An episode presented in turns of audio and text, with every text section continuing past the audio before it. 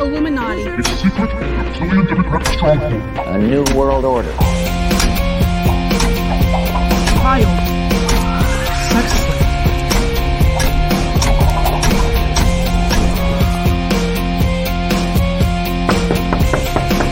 Excuse me. Has anybody seen a white rabbit? That was a joke about the world being flat, right? Was it? When we are successful, and we we have a real chance at this new world order. They sound crazy, so who cares? But, but it could totally 100% be true because we know the government is lies about every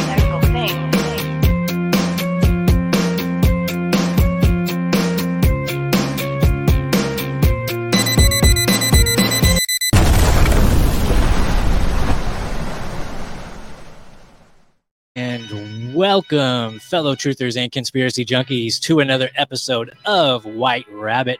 I am your host, Catalyst Jones, and today I have something very special for you guys because I've been following this guy for quite a while. And about a year ago, um, right around the time I started up the show, I reached out to this guy because I had seen a 9 11 uh, documentary deep, deep dive that he was uh, doing, and it was fucking amazing. And so I reached out to him back then and I was like, yo, come on. And he was like, for sure. So that's how long this has been in the making. I finally got him. Ladies and gentlemen, we have on Memory Hold. What's up? What's going on, everybody? Those are all my voices. I recorded that for you. I sent you the MP. No, I'm just kidding. What's up, everybody? Thanks for having me on, man. Yeah, it's been a year in the works. The elusive memory hold. My schedule's all messed up, but finally we're good to go. And I'm hyped to be on, man. I'm trying to get on as many shows as possible. I really should be doing it more. So I'm I'm thankful to to jump on here with you, man. For real. Hey, I got an announcement to make, and I'm I'm happy that I'm gonna be over there with you, man, over at Rokfin. So I saw that. Yes.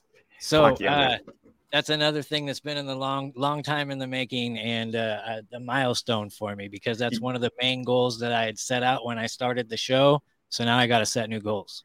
Yeah, yeah, absolutely. I, I was I meant to ask you about that because I saw I forget where I saw it. I was scrolling through Instagram earlier and um I, I think you might have mentioned something. It was just like an aside. I forget where the hell I saw it. I said, Oh shit, I gotta remember to ask him if he finally got on Rokfin because I think we were talking about it around Christmas where you were like, you know, I kind of want to get on there. I said, dude, I bet you hundred percent you can. Like consistently making good content. Like I have no reason to doubt that they'd ever not want you, you know. So that's awesome that it finally happened, dude. Rokfin's been great to me. Um, and I hope viewers like it too no complaints. It's been smooth sailing over there, man. Great interaction too. So it's awesome, guys.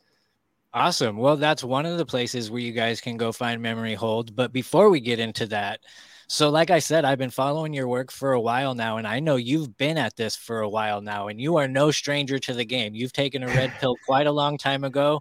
So, um, like, how did all this take place? Like, who are you, and and how did Memory Hold become about? Sure. Uh, I have kind of like an interesting story in that I, I know a lot of people I talk to either were always into this, whether it's casual or serious, or just uh, completely against it. I'm sort of like a strange in the middle type of deal uh, in terms of my adventure on the way to this red pill. But I think uh, that unique uh, come up sort of equips me with the tools required to help the uninitiated new people the name whatever name you want to attribute to them sort of to view our way of thinking because i used to be one of them. I for 25 years up until 2016 i wasn't a stranger to conspiracy theories. I was watching in fact one of my substitute teachers in like eighth grade was uh, a personal friend, or at least knew the people that made loose change. Now, I never verified this, but I remember thinking in eighth grade, what's loose change? And he was too scared to tell because I'm an eighth grader. He's like, oh, you know, just check it out, you know, 9 11. And he walked away. I said, huh. From there on, I got into the 9 11 conspiracies, but very casual. The furthest I went in any conspiracy, just to give you an example, before 2016 was Bush did 9 11. Like the sort of 101 Diet Coke version of conspiracies where, yeah, I'm skeptical. I don't really trust the system, the mainstream system. And that's sort of how I always considered myself someone that didn't really trust the mainstream system, but didn't even know I was actually still in it. I, I thought like knowing Bush did 9 11, you know, was enough to put me outside of that. And it wasn't until the pizza related happenings uh, started going down in 2016 I'm not sure. I, am in the habit of using code words here just to survive on the internet without being nuked. But you know, when, when the pizza, oh, we've already John, been nuked off. We've already been nuked off of YouTube. So Okay. speak speak freely. Ah, thank God. Yeah. So when Pizzagate started happening in 2016, the Podesta emails were leaked. At that point in time, I had been researching the UFO phenomenon from 2014 to 2016. I've always been a fan of UFOs, aliens, ever since a little kid, but I never actually took the study seriously. So in 2014, I set out to say, okay, how much can we stay with certainty is real about the UFO phenomenon, or is it all bullshit? It startled me that one day I just woke up, I thought, like, have I ever double checked any of this? I never fact checked any of this. I just think UFOs are real, but why? So that was my first iteration of like, wait a moment, I don't know anything near what I think I know. So from 2014 to 2016, I, I took that very seriously. In fact, I created a channel exactly like this one under a different name that was going to be dedicated to UFOs specifically. Interestingly, the John Podesta emails are leaked to October of 2016 as I'm not even thinking of conspiracies, just still in UFO world. And it's interesting how it's full circle because we know Podesta's emails featured UFOs, the discussions with Tom DeLonge in his Sekret Machines book, and sort of their role in creating this new uh, narrative around UFOs that we're seeing come to fruition today, which is sort of an aside. But the point is, I kept hearing all of this shit about emails, pedophilia, pedophile rings, sex trafficking. I said, this is fucking crazy. I said, Jesus. And after after a while, I, I just got fed up with hearing about it. I said, what the fuck are these people talking about? And I actually sat down. I said, I'm going to sit down and dedicate a day to hearing these schizos out. Why do I keep hearing it? What the fact that I'm hearing it every corner of the internet tells me that whatever it is must be compelling enough, right or wrong, to get these people riled up close to seven years later, here I am because what it was that they were worked up about, uh, I was introduced to, and it's not just about Pizzagate because I still think that's up in the air. I can't say with certainty what that is, but I saw enough reading up on the evidence that they gathered to really spook me. And it, it really got me concerned because I then started to learn about more uh, historical precedents of all of this, uh, you know, like Jeffrey Epstein, uh, Marc Dutroux, right, uh, which has links to this massive elite uh, human trafficking ring over in Belgium. I mean, shit, the Marc Dutroux trial in Belgium uh, not only was he connected to the elites, but the uh, exposure of that story and the way the justice system handled it nearly toppled the country. And the fact I had never heard of that before really freaked me out. Uh, and the idea that I was in sort of like self-driving mode hypnosis like like just on autopilot for 25 years without even but even while thinking i wasn't that's what really spooked me so i started with pizza and when i saw the work these people do the crowdsourced uh, research, right? Places like 4chan, places like where people were providing each other's roles, right? Like this one guy would be the digger, right? He's able to look for property records, uh, you know, social media information, all the real deep dive type stuff. And then you have the guy that does the memes, right? He's the guy that focuses on sort of getting this into the public lexicon. exactly. I can tell you're good at that shit. You know what I mean? Because the intro right there, that's good stuff. And it's like people don't have the time to look for hours and hours of really dense data. So we need the people to make infographics. We need the infographics makers, the graphics makers. And when I saw this happening, I said, this is amazing. This is incredible. I had never knew that this existed. I was so apathetic all my life that I never ended up looking into this, not because I didn't believe them. Most of them I did call crazy. I didn't believe in most conspiracies. 9 11, though, yeah, Bush did that, whatever. But I didn't bother doing it. And I also kind of felt like, dude, we're never going to know for sh- They're not going to let us see evidence to any of this. Why even bother trying? I really uh, underestimated how stupid some of these people are, or maybe it's overconfidence, but there is an abundance of evidence that we can actually access free, publicly available online. And finally, when I was introduced to that crowd of people that were that were doing that collaboratively together, strategically coming up with tactics to insert, inject this info into the mainstream, uh, that that uh, totally hooked me. And I think, uh, um, not to keep ranting because it's just a funny ass topic how I got here. Uh, I don't know if you remember this. This is some old 2016 was the uh, during the elections there was this program that we did called draft our daughters hashtag draft our daughters so we were trying to come up with a way in the middle of the pizza stuff uh, when wikileaks leaked podesta's emails there's other stuff other than pedophilia and weirdness out there in those emails. Uh, things like feeding Hillary Clinton the debate questions early. That's tangible. Uh, and people lost their jobs for that. Donna Brazile. So it's not even just about the pedophilia. There's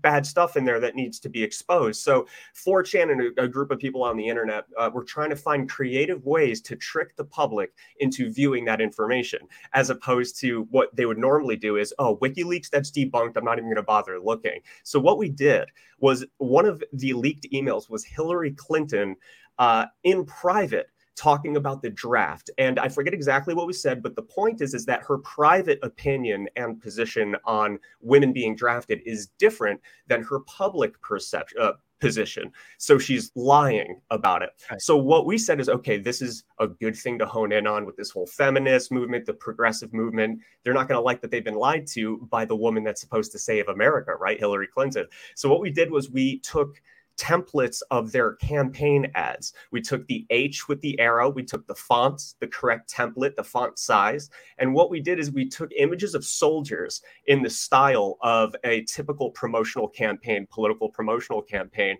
and we would make uh, you know catchy catchphrases like my son died in the war now your daughter can too hashtag draft my daughter and we put That's the brilliant. WikiLeaks right It. It was amazing. Yeah, and we ended up getting so much coverage so fast that it was in the news by the end of that day.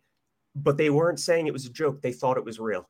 And I couldn't believe what just happened. Not only did we just socially engineer like a big group of people into seeing the truth, but we even tricked the media and exposed them for the lack of fact checking. It's almost bizarre that they didn't know it was a joke, and yet they covered it as if it was a legitimate campaign. And that just blew me away. I said, "Oh my god, the media!" So that so that's amazing. You just blew my mind two two times right there. One because you were behind that whole thing, and and number two, uh, the fact that you were there on 4chan and you're and you're saying that you know you were you had a hand in this and it totally manipulated the outcome of something. Something else came from 4chan and totally uh, strangleholded the entire truther community. How do you feel about Q? QAnon, I have mixed feelings about. Um, I don't think it's all good. I don't think it's all bad. Uh, I was there from the advent of QAnon. I am a 4chan guy. Believe it or not, whether you hate them, whether you like them, they are kind of a despicable group of people in some ways. Sorry, Anons. Uh, but you do great work, great research. Uh, that's one of the few places that's untouched by censorship. And yeah, you're going to find a lot of ugly stuff there, but the information, if you're truly in it for the information, uh, you'll get it, and, and you'll you'll get it from there specifically, as opposed to Reddit or whatever. So, I saw QAnon come up the first few threads. I kind of read into it a little bit. I said, okay, we've got another LARPer on our hands, but you know, let's file that away because not everyone's a LARP, right? We saw that with the Comet Ping Pong shooting. Someone told us a shooting was about to happen. The traffic camera got moved. Needless to say, a, a shooting happened. So I knew from that lesson never to ignore LARPers, right? Never to cast them away just right off the bat. Um, so the first thought I had was, okay, this will be easily known to be true or false based on whether his predictions come true. But then it sort of transformed into a larger thing that I never anticipated. I did not expect QAnon to be like a multi-year thing, uh, let alone a driving force in the creation of an entirely new community uh, within what was previously called the truther community, the conspiracy community.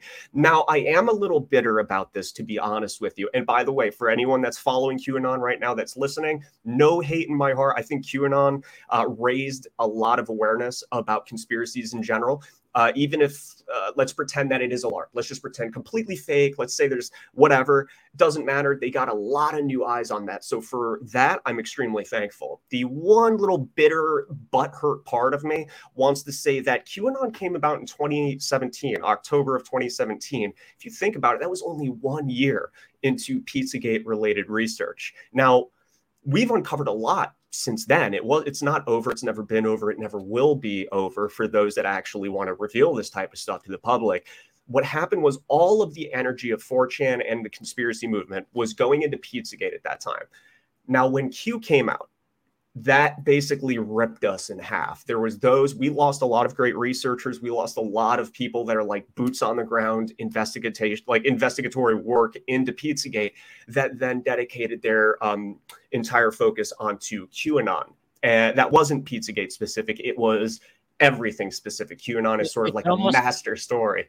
It's almost like the people behind Q saw this wave that you were riding and they decided to uh, jump on it as well. While while Correct. was That is So- a perfect observation. I, I think the same thing. Yeah, there was something there was something a buzz in our community, and someone wanted to tap into that, and I think that's what QAnon was. Do you think that it was a military operation? Because there's still a lot of people out there and, and respectable people that uh, that I look up to. And up until recently, I I was full on with Q, and then I slowly started having questions, and then I jumped off of the Trump train, and then I'm like, well, if I'm not, if I think Trump's a piece of shit, then how how could I possibly go with Q anymore? Right? Yeah. But yeah. Oh, but sorry. there Yeah, are some ahead. people out there like i don't know if you know or if you're familiar with anonymous sean's work and he he's been breaking down he was on um uh ron from new england's the wicked planet podcast and he's been on they did like three episodes on it so far and they're breaking down q starting all the way back from the bible and when uh satan Yeah. um deceives eve Right. and, and then he's going into devolution and how it all like started back then and is accumulating uh, to a culmination right now and it's pretty fucking convincing however then a half hour after i listen to that and i'm all hyped then i'm like yeah but donald trump's a piece of shit Right. Yeah. The main executor of those supposed plans that you just said were very compelling. And I agree. Any good uh, producer working on QAnon, it's very convincing. We're like, holy shit, like I could totally see how this is real. But how can it be real if the individual that's supposedly going to be executing this, AKA Trump, right, uh, is a piece of shit, right? Or someone that you disagree with or someone that you're skeptical about? That is a kind of like a, like a, uh, a chink in the chain there for me as well. I jumped off the QAnon board a little bit earlier than you did. It was about maybe a year after. Uh, so 2018 is probably when I completely uh, jumped off. Um, but even in that first year, I wasn't so diehard, but I was definitely more enthusiastic to embrace the QAnon, QAnon and its movement just based on the foundation that, okay, at the very least, it's bringing new people in maybe I can always let them know, you know, just be careful. We don't have any true authentication of an identity behind this spirit. You know, just grain of salt, you know, uh, don't stop reading it, but grain of salt. Just remember that there is more legitimate conspiracies out there that might be better to help wake the public up than, uh, you know, an anonymous online prophet, right? Or prophets. We don't even know, one or two people, whatever. So, to play hardball, I believe that QAnon is likely, it's not the Asian guy with a cowboy hat, I'll tell you that much, because there is some data that QAnon dropped that I can't reconcile with. And I think that data would likely only be available uh, to be coming from a military intelligence type of entity uh, that has something to do with psychological warfare and operations. Um, do I have evidence to support this? This is all speculation. I just want to make that clear to the viewers.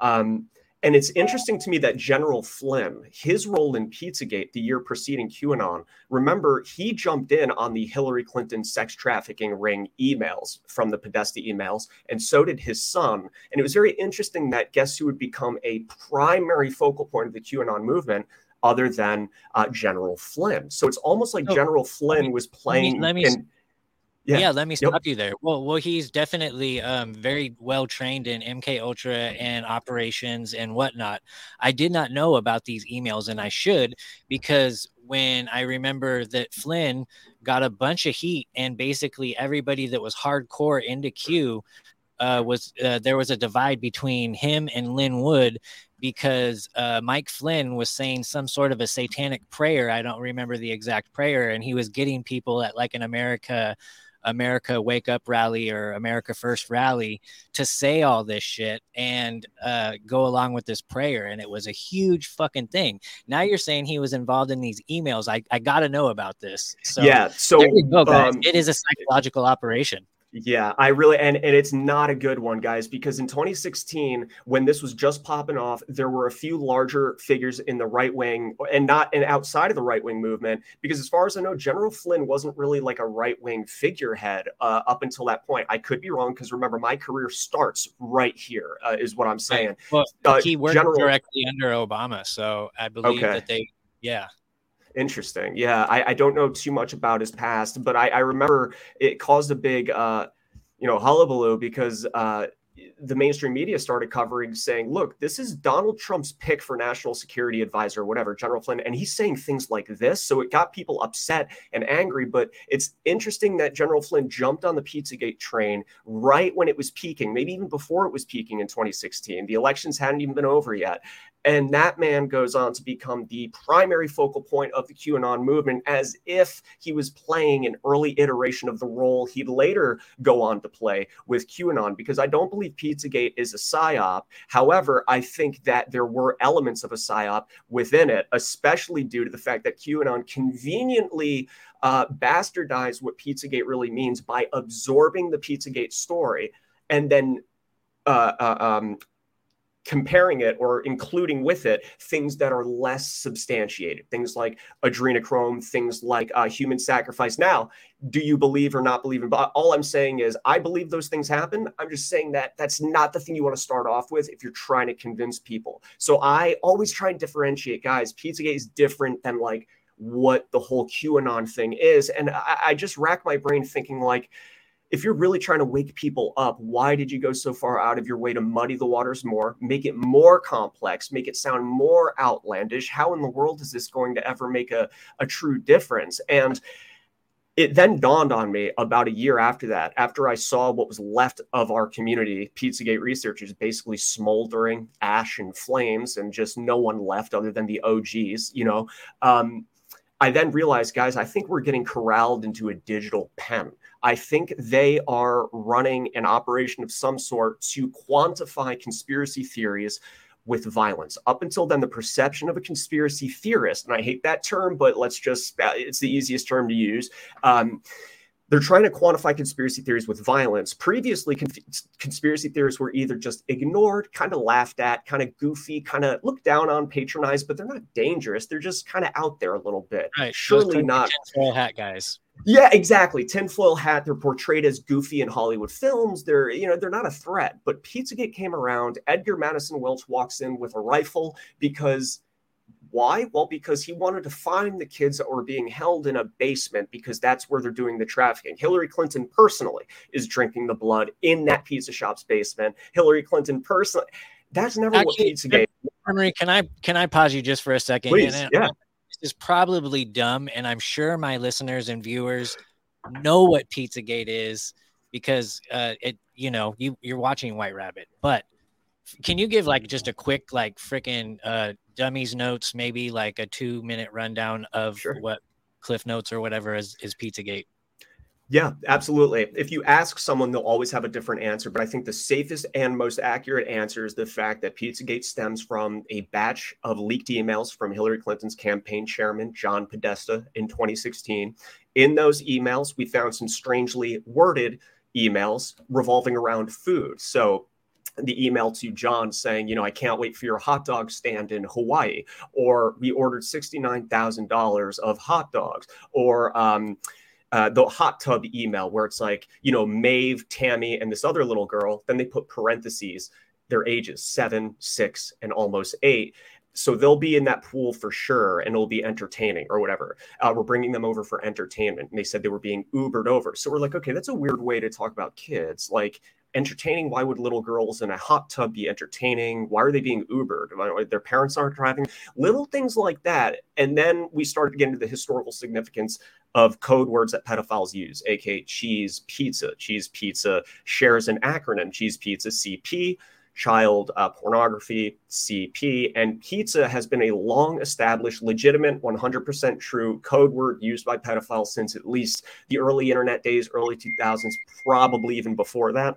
Um, so we thought that was interesting that we see some weird food emails that seem coded or representative of other stuff in those emails and people immediately went to the pedophile thing. But here's the issue it's not so much about those coded emails, so much as it is about the things that we found after that. We found essentially a group of extremely powerful Washington, D.C. elite. The elite of the elite. Remember, James Alefantis is top 50 most powerful in Washington, D.C.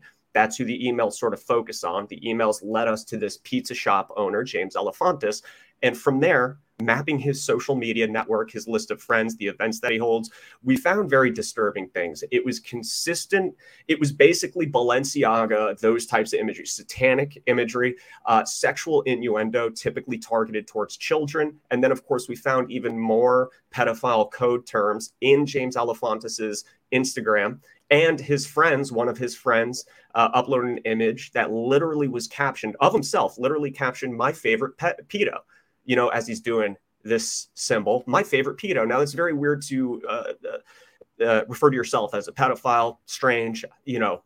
And James Alefantis' profile picture on his Instagram is of Antinous, which is the universal symbol of boy love and pederasty, which is once again a strange image to choose to represent yourself online, right? Being as we all hate pedophiles, strange that you'd even want to, you know, bring that in. Antinous is a very specific uh, figure, especially towards the early Nambla types, right, that believed in pederasty, because that Greek culture uh, very much uh, uh, promoted pedophilia and pederasty sort of more like mentoring these old men and young boys. It's kind of gross. So, point is, we've basically forgotten about the coded emails at this point. Are they codes? Are they not? Doesn't matter when I'm looking at all this shit. These are DC elites messing with people that are calling themselves pedophiles, uploading images of young kids barely dressed, inappropriate comments at the same time, references to murder and killing and and human sacrifice and just horrible, horrible things that at the very least left us with a lot of questions. So I think Pizzagate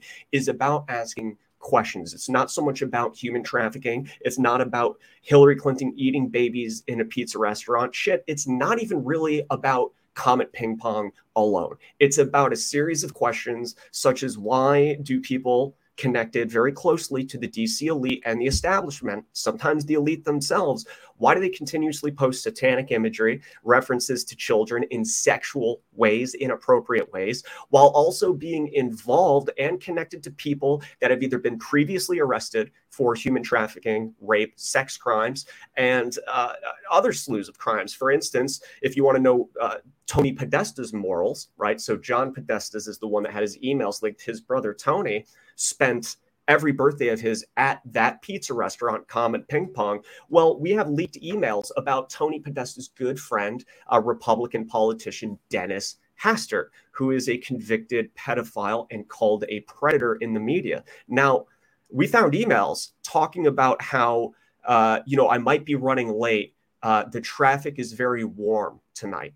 And it's like, what does that even mean? Now, if you look into like Urban Dictionary, there's there's warm traffic kind of means nowadays it's kind of the kids kind of say, nah, we can't do it. It's hot. Let's go somewhere else. They're trying to find a place to smoke weed in public. Nah, that place is too hot. AKA right. it's too dangerous. There's too much eyes on it from the law enforcement. So warm traffic is kind of indicating uh, that there's attention being put on them. The email following that was about well, Dennis Hastert. And that traffic, was when could the traffic have meant trafficking too? Like that's the, the other the trafficking package is going to be late because there's eyes on us? You wonder, dude. Exactly. So there's all these theories and speculations. What does that mean? And then in the same day, that same batch of emails is talking about Dennis Hastert, of which we know Tony is best friends with since being a young man back in his 20s. Uh, we have images of them together, young men, right, as part of this program. And it wasn't an email saying, "Oh my God, I can't believe my best friend for life is a pedophile. Oh, what a horrible thing this is. I, I denounce all of this is terrible." No, the email was saying uh, was a suggestion saying it looks like Denny Dennis Hastert should flee to an undisclosed Japanese island. So when confronted, if this gives you a idea of the barometer of this guy's morals, this group's morals, when confronted with Tony's best friend being a pedophile, it isn't to denounce him or whatever. He says, looks like Dennis Hastert, my best friend, should flee to an undisclosed island, aka escape justice. So this man raped kids, molested kids as a prominent right wing politician. And he, Tony and his group's advice is yeah, his the, the thing we should do here when it comes to kids getting assaulted you should flee from being arrested. That is the real suspicion where if that's what they think should happen when people abuse children, then it really puts in a different light everything we found on the Instagram, the satanic imagery, the consistent use of sexual innuendo and pedophile code words uh, in Alefantis and their friends group. Sorry, I always try and keep that short, but I think it is that's basically what it is. It's asking questions, a repeating pattern that remains consistent the collection of degenerate, disgusting art depicting the murder of children uh, or satanic imagery, occult imagery, all within the DC elite. That is what Pizzagate is. The media will say it's about eating kids in a basement of a specific shop. It's not that. They lied. I was there from start to finish. They pulled that out of their butts, essentially, completely falsified. So, so with uh, Ellen and uh, the Hollywood elite, um, where do they come into play when Isaac Kappy was out there uh, trying to yell on his soapbox and then he gets tossed, you know, he gets Epsteined. Um, Yep. He's talking about some pretty fucking prominent names and figures like Tom Cruise and uh, uh, dang it, uh, the redheaded kid from uh, from Austin Powers, Seth Green. Yes, Seth Green. Yep. Robot chicken, chicken, right? Which is interesting. Hashtag chicken lovers. The chicken hawks are the pedophiles that go after chickens, young boys. So I thought that was interesting. But um, yeah. So, I didn't mean to go, interrupt you. you don't go off of. I, that's something I love about you, and I and I I honed in on that when you were on Sam Tripoli and uh, Bryan Callen's show, oh yeah. and you were trying to explain um, Pizzagate to uh, Bryan Callen that won't let the person talk. But uh, yeah, that was tough. but um, so I know that you only stick to facts, and when you were just explaining uh, in a nutshell what Pizzagate was to us, you did not bring up uh, celebrities. You didn't bring up the Hollywood elite. You strictly said um, uh, politicians. So, do they not have anything to do with Pizzagate? Is that something Yeah. that's an entirely different uh, water balloon itself? So I don't think it's entirely different. That's a good observation because yeah, this does include the uh, uh, the top celebrities that you can envision. These people are rubbing shoulders with many different people. An example would be James Alefantis. The news referred to him as a pizza shop owner. This poor pizza shop owner is being harassed by conspiracy theories online. Really, a pizza shop owner is top 50 most powerful. Perhaps he does something else that he might put as number one on his resume as opposed to pizza shop owner. Well, he brokers multi million dollar art deals to the most powerful people in Washington, D.C. Why wouldn't you just lead with that? I'd be more happy and accomplished about that than me creating a, a pizza shop. So, point is, is like to give an example, one of the parties that uh, the galas that uh, organized or was instrumental in running was one that Megyn Kelly attended. The woman that would later go on to do that infamous interview with Alefantis, you know, the one where they pretended that they never knew each other before. Well, it's interesting that she was at his party before. Now, I don't want to say she's like a Hollywood celebrity, but that's an indication the types of people that are rubbing shoulders. And look, maybe Megyn Kelly really truly doesn't notice. Just just because she went to his party doesn't mean they're friends, but it is interesting that those connections are there. Actors, celebrities, actors of all types. Um, I'm trying to think of an, a perfect example, but honestly, I can't just because th- in the art world, celebrities are very much tapped into the art world. Look at Balenciaga, right? Um, for those of you that are aware of that, it's the same thing with Pizzagate. Pizzagate highly revolves around the collection of art and art brokers, Alefantis, Tony Podesta, and just like Balenciaga, celebrities love their degenerate, weird art, their modern art, if you can call it that. And uh, we see them pop up time and time again. So when people like Kappy come out of Hollywood, now he might not have been an A-list celebrity, but he got pretty big gigs. He was in Terminator Salvation. And honestly, I liked Kappy. I spoke with him a few times back in 2018. He seemed like a good-hearted individual. I kind of wanted to sniff out, like, are we looking at a grift here or are we looking at something different? In the end, I decided there's no harm in trusting Kappy. I like to believe that he was still authentic and trustworthy to this day, um, especially before his death and the weird shit that was going on before his death. It was very sad. And I think, uh, you know, he's someone that should be missed by our community. But when he comes out and says, guys, this Pizzagate stuff, it extends way into the Hollywood sphere. And he lists those names like Seth Green and, and all of these people. The issue is, can we prove any of their involvement? We can't, because we also can't prove James Alefantis, Hillary Clinton, or whatever involvement. What we can do, though, is see patterns of behavior and patterns of connections. I think it's safe to say that you, as a decent human being, uh, would never seek out a relationship uh, with a human trafficker, rapist, or a child molester, right? Now, if you did without knowing, and then it was revealed to you that he is a child trafficker, a rapist, whatever, you would likely sever that friendship. In my opinion, what we should be looking for is patterns of behavior where that relationship between celebrity and criminal or pedophile is not severed. Why do you continue hanging with these people despite seeing- what is well known? we're seeing that recently, right? Because Kim Kardashian was hanging on so long to Balenciaga, and, yes. and how we, how you just said, you know, uh, if that was you or I, we would have severed ties. You know, I would have taken it a step further. I would have been like, I had no idea this is what they were about. Look, at here's all my text messages. It was always about business. I did not. I I, I had no fucking clue. Exactly. And we can look at things like, you know, all of the sex trafficking arrests that went down from 2016 to 2022. People look at them as isolated incidents. We had Epstein coverage 2019 and Harvey Weinstein coverage 2018. And yet none of the reports ever talked about their connection to each other. NXIVM is connected to these people. John of God is connected to these people.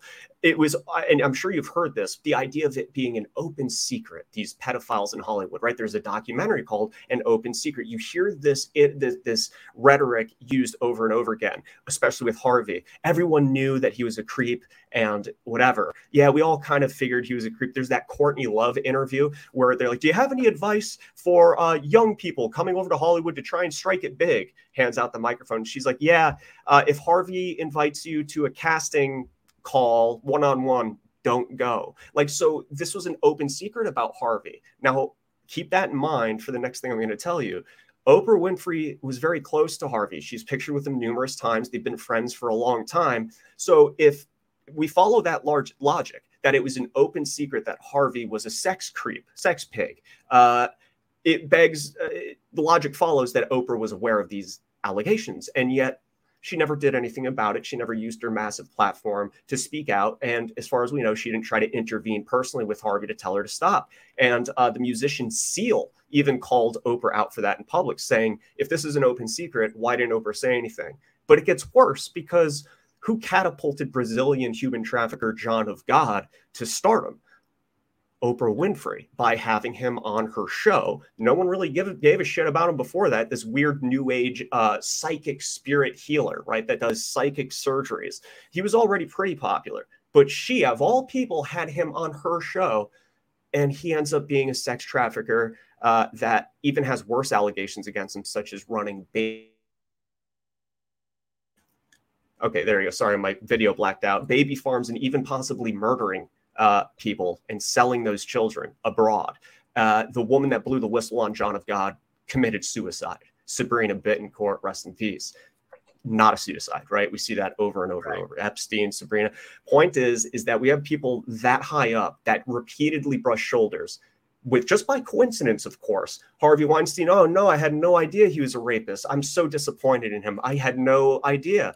John of God on my show. Oh my God, he's a sex trafficker, a rapist too. I can't believe it. I had no idea. How many times are we going to continue to see this where they don't sever relationships and just by chance, sheer coincidence, accidentally engorge themselves in a group that has multiple sex deviants within them? Even by chance, I'll probably never run into someone and make friends with a rapist. And yet they run into three, four, five. It's like, I don't know about that more more than run into them. They're like exactly. Exactly. Yeah. It's not just right. They're involved with them. You know what I mean? Naomi Campbell on Epstein's flight, very close to Epstein and Ghislaine Maxwell, pictured at a party with one of the little victims with them. She just so happens to be a fan of John of God too. And there's a picture of Naomi Campbell with John of God. Out of all the spiritual healers she could visit, you know, the friend of a rapist, sex trafficker, she visits John of God. It's these repeating patterns that you continues to see pop up. So the celebrities are very much involved in this. They are the culture creators. What they say creates the trends, creates the hot new buzz, fashion, style, musical preferences. That's them. The ultimate social engineering uh, stronghold is Hollywood. Uh, so it would likely be tasked with their in their group to be the ones that sort of control the narrative around pedophilia, right? So they get to enjoy their sexual deviancies while also doing damage control for any exposure of those deviancies when they when they come out. So I think they're not even just involved, but they're required for for this industrialized pedophile trafficking system to to operate. Well, yeah, and I and I think that it's with anything that's within the spotlight, whether you're talking about politics, whether you're talking about um, Hollywood, whether you're talking about the music industry, uh, what whatever it may be, these actors that we see across the world are all in these specific um, groups, right? You got in, and whether it's like the yacht clubs or the fucking uh, whatever it might be, they're all involved in this specific thing, and it, and it all has to do with trafficking yeah. because you know like your, your favorite uh, celebrities or pop stars or whatever growing up, you know, everybody's like, oh my God, Britney lost her mind. No, she didn't really lose her mind. I feel like she probably hit a breaking point from being fucking sexually trafficked from the time she was a little kid Yep. and then pushed into stardom. Like, this isn't like something that these kids set out like you or I, like, I want to be a superstar. Like, th- these kids are born bred and they're like maturing candidates and they're also involved in that. This is their life, this is their Yeah. reality like in the movie The Truman Show, like people will accept whatever reality is presented to them. That is their fucking reality. And being in the Mhm. spotlight is not something that we look at it as. That's why when people do make it to the spotlight that come from where we come from, they're like, it's not what I thought it was, you know? And exactly. so yeah, it- yeah. And it's prominent. So every single aspect of eyes and and manipulation, and and it is manipulation, just like in the movie They Live. So like once you see it, it's it's different. But they manipulate everything that happens in the world through politics, through music, Yeah. and through and through the news and movies. Every Yes. thought that you have comes from these satanic fucking people that are all involved in this ring Correct. and what you and your and your group of people did was actually started uncovering this and putting it out there to the public and fucking man i salute you you're an amazing uh freaking person uh, soul to do that and Thank you.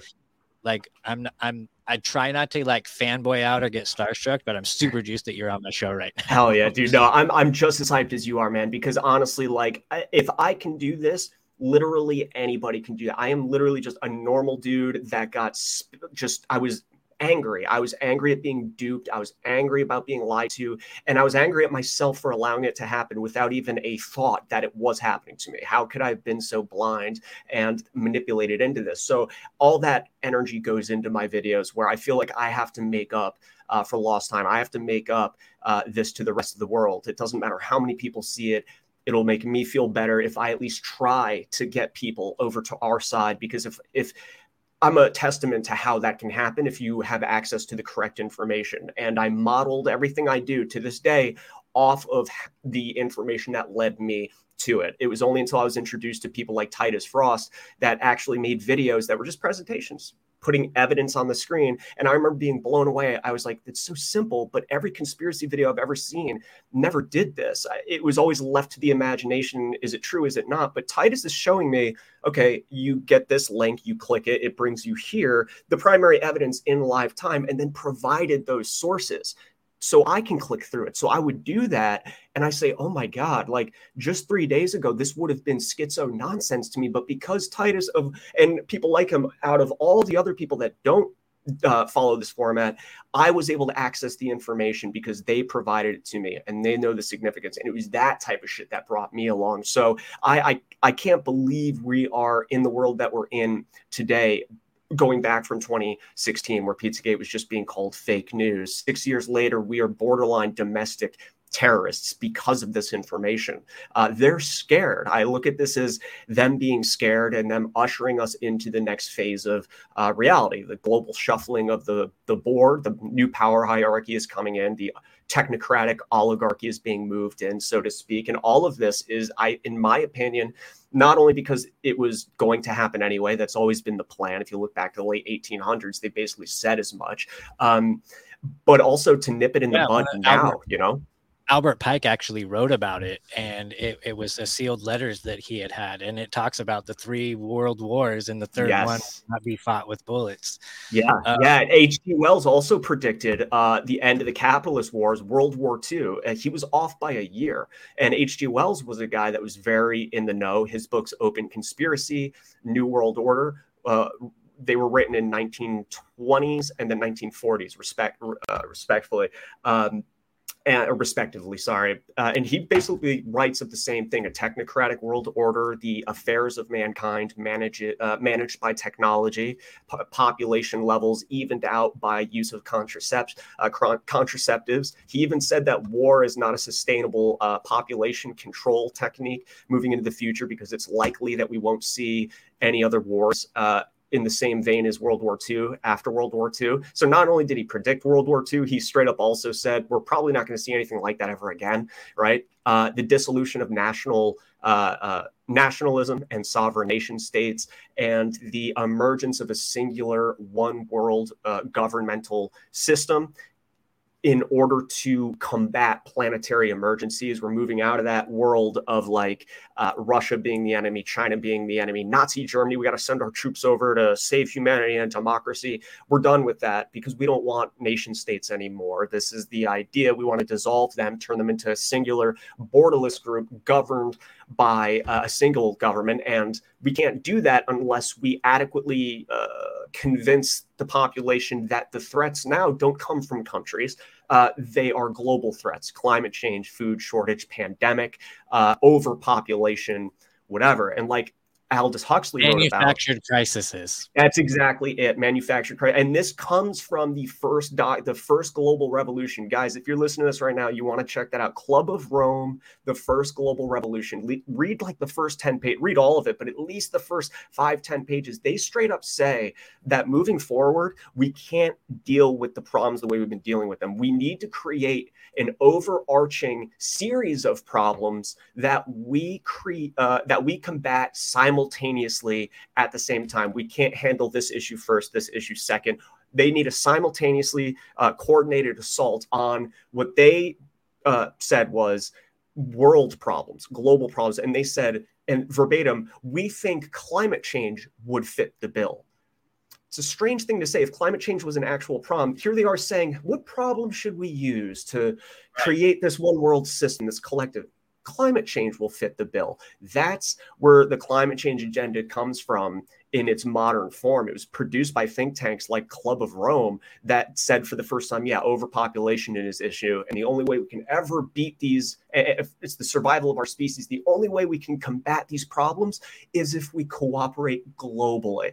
And that's the kicker global cooperation, right? They talk right. about um, governments aren't good enough. They're too short sighted. We need NGOs to take over sounds about accurate for a document written in the fucking 70s look where we are. So it, it, not to go off on a huge tangent um, with transhumanism shit but it, it is interesting that i think we're moving into that world that's been written about as far back you know by people like pike the fabian socialists of the 1880s stuff like that and human trafficking and all that is wrapped up into this issue. Believe it or not, they sound two separate issues. Well, that's the same I'm good. People. I'm glad you brought that up because I was gonna say, like, uh, I doubt that you've stopped digging into something, and it's not that Pizzagate has dissolved at all, but I'm sure it's opened up a bunch of different rabbit holes. And I was surprised the uh, the other day you had messaged me and asked me about transhumanism and uh, I sent you uh, 2045.com. Did you have a yes. chance to look into that at all? And I did. I did. Yeah, that was a really, really interesting dig. And I'm glad you reminded me because I wanted to look into it more. And I forget what I found. There was a few interesting things that I found in there, though. But that is something that you know we definitely need to get in front of more people. That was a great. I had never seen that mentioned before ever. So that was really interesting. What are your thoughts on that? Because there's a few. I can't remember the names I discovered that were involved with it. But what have you dug up on it? And see if so it jogs I, my memory. I myself uh, haven't been doing much digging in the past year. Ever since I've been doing the show, I kind of rely on my guests. But right. um, I, had, I had on uh, Lady Liberty Libby, and oh, yeah. uh, she, a friend of mine, and she's been talking out, and she came on my show, and it was all about 2045.com and about the transhumanism agenda.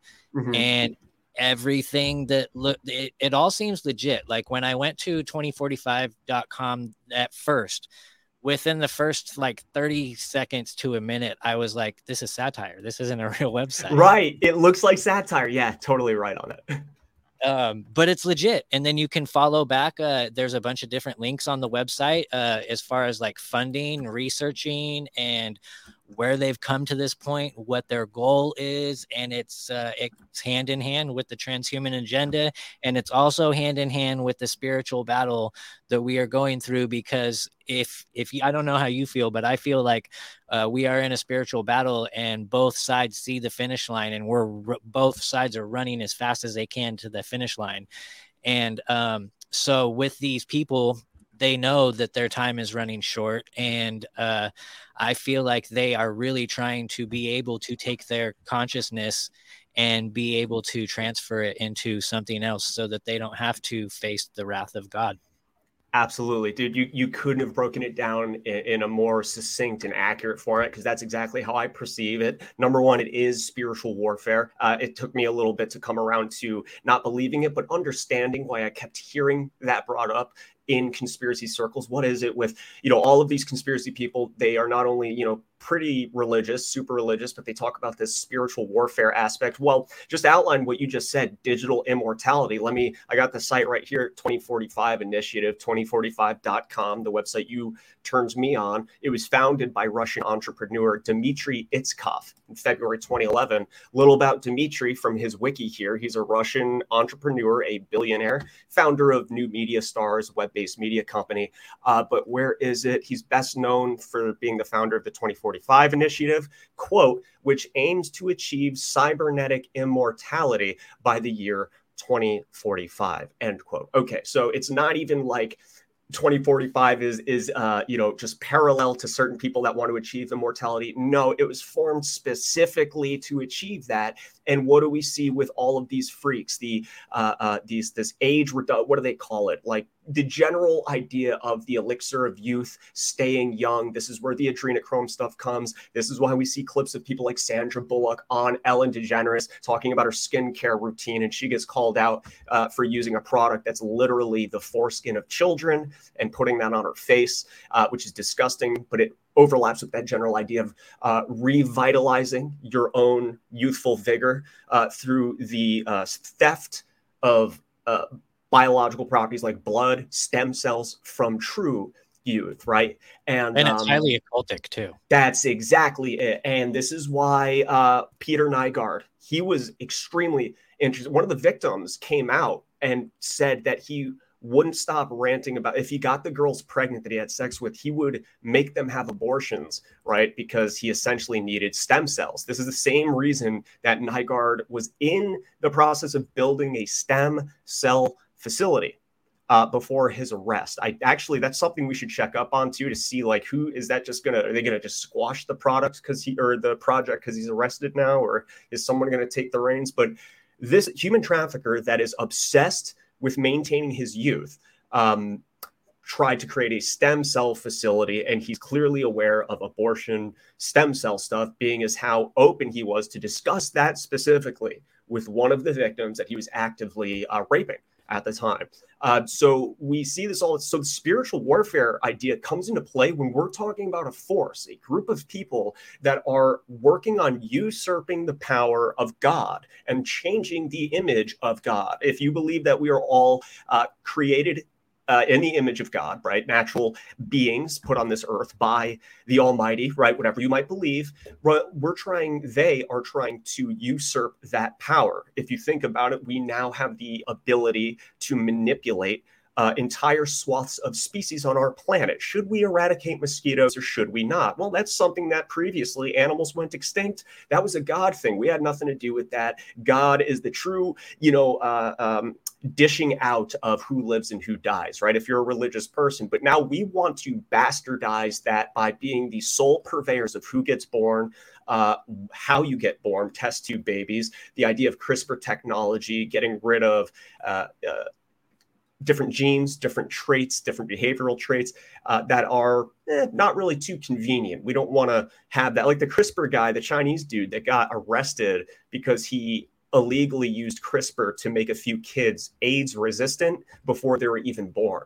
We have now almost complete control not only over our environment, um, we're almost there with geoengineering, uh, spraying of the sky, climate change, stuff like that, but also the evolutionary line of our future. We have co opted evolution, it is no longer a natural happening process we control who gets born when they die. There will be a death limit at some point, just based on population levels. Too high, you know, mandatory cutoff, 65 years old, or at least make suicide voluntary for those that want it, like Canada. well, they're already right? doing it in Canada. They're That's they're exactly it. advertising it. They're having Exactly like it. commercials about it too. And Yes. I noticed that those are the only commercials that I've seen recently that are not woke because all it is is white people.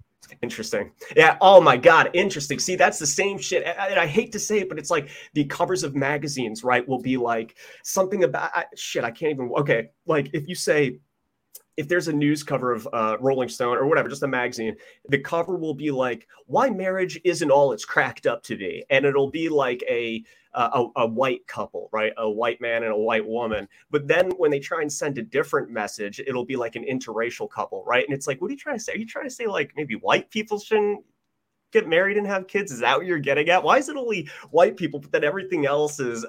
I just, I just see a pattern there. I'm not going to say too. I just see a pattern there. Is all I'm Well, saying. I, I like, find it hilarious, right? Because Yeah. um, I- grew up in uh in a freaking melting pot. So um, I Me was too. very colorblind where I grew up, and I didn't even realize that race was a problem until uh, recently when uh, they manufactured that problem. yes, Um, Yep.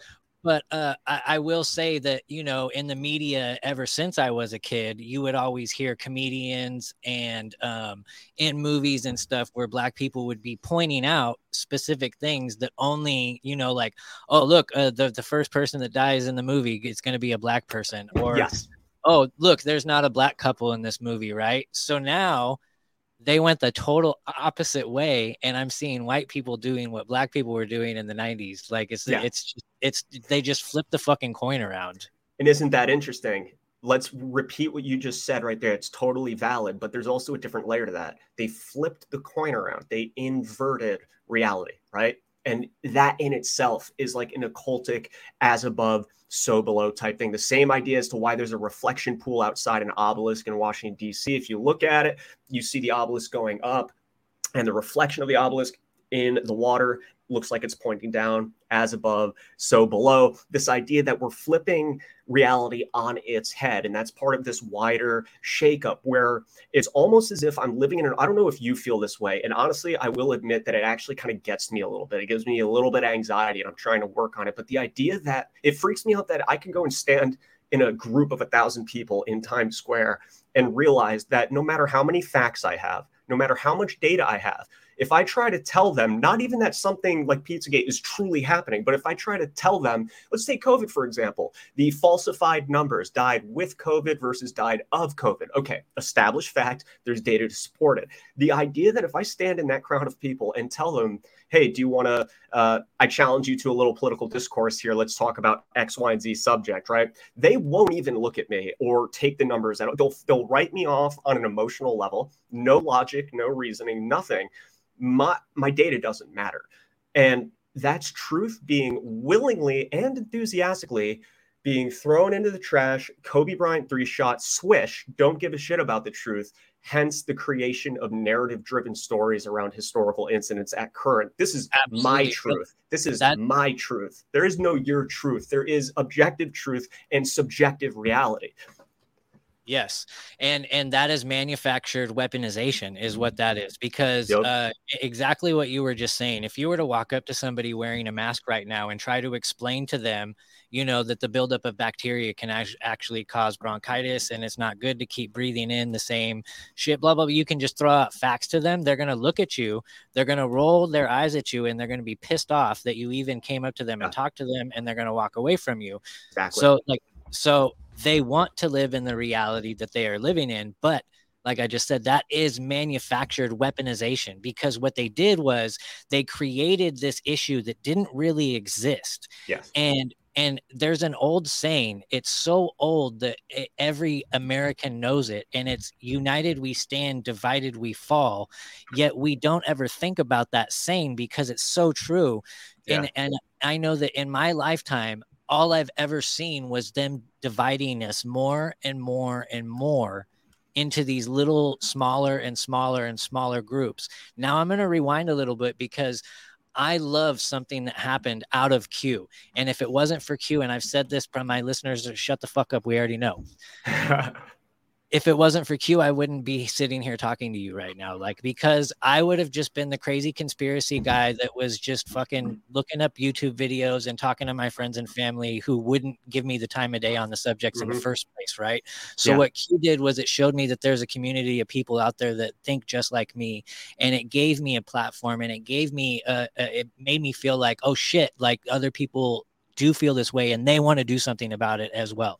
So, Yes. so like, if it wasn't for Q, I wouldn't be here talking to you right now. So Yeah. whether it was a psyop, it was it, it there is a lot of good that came out of it. And Yeah. uh, I couldn't agree more with that. S- Same thing here, except one year earlier, uh, before Q was, it was- it was the Pizzagate crowd. Wow, these people at the time, I didn't think, oh, they're just like me because I was brand new. I didn't believe in any of this shit. But I soon became knowledgeable and understanding of why they say what they say. At the very least, I no longer consider them really stupid or ridiculous for saying this really outlandish stuff because I at least understand now why they say it and where they're coming from. I get it now. Now that I have access to see this group of individual talk amongst themselves, debate amongst amongst themselves, and go and look into their statements, I now realize, wow, this is a whole new world of people that I had never knew existed. Um, you can argue as to why that might be the case. Uh, you don't want to bring this stuff up in your personal life. You can lose jobs over it. It's almost happened to me before. After I started to gain some traction online, it became a problem because I choose, like you, to show my face behind my statements. I think that's a sign of being trustworthy right i'm willing to put my identity behind the things that that i say so and that's exactly what i was saying before was QAnon, I can shit on it all day, but there's plenty of good things about it too. And that's exactly like what you said. Half the people I talked to today, I might not have met if it weren't for QAnon. Like me, they started off really interested in QAnon, then they moved away saying, I don't know about this, or they're spooked. Wait, Q's calling for martial law. Wait, isn't that kind of like the thing we don't want, especially if we're not for sure like what type of dude Trump is? Like, is he pretending? Is he acting? Is he really an outsider? The infinite cycle of Trump debates among the conspiracy theory. Is he truly an outsider? Did he get lucky into the White House or is he playing a part? Well, if we don't know the answer to that with 100% confidence, perhaps martial law isn't the best end for all of this because what are we supposed to say like okay if trump does martial law that's good but but if they do it not good it's like let's think Right. this through guys let's be very careful but all of that aside doesn't matter because it gave us so many new people that are going to go on to do such amazing work like you are that who am i who am i to to say anything about q psyop or not you know doesn't matter. I'm just glad that it brought some new folks into the into the rap you know and we need things like that. Maybe not like qanon specifically but we need active coordinated collaborative efforts that are well being you know, active being active is exactly why i jumped off of the q train and it is because i feel like q yeah as many people as it woke up it taught people that couldn't otherwise think critically and, and read between the lines. It did that for a lot of fucking people but then after the elections happened after inauguration happened i was still on board because i was like yeah that wouldn't make any sense if i knew the outcome then so would the enemy that would be fucking stupid right right? I what I didn't like is they would say the ending is not for everybody. And I'm going to tell you why I don't like Mm. that. And it's because the ending is not for everybody because maybe there isn't a fucking ending. Maybe what they're doing is they're pacifying all those that otherwise would actually take arms and maybe do something like go stand in front of their state capitol peacefully with uh, armed weapons and say, "Look, we're we're here. We're going to do something until shit starts to change."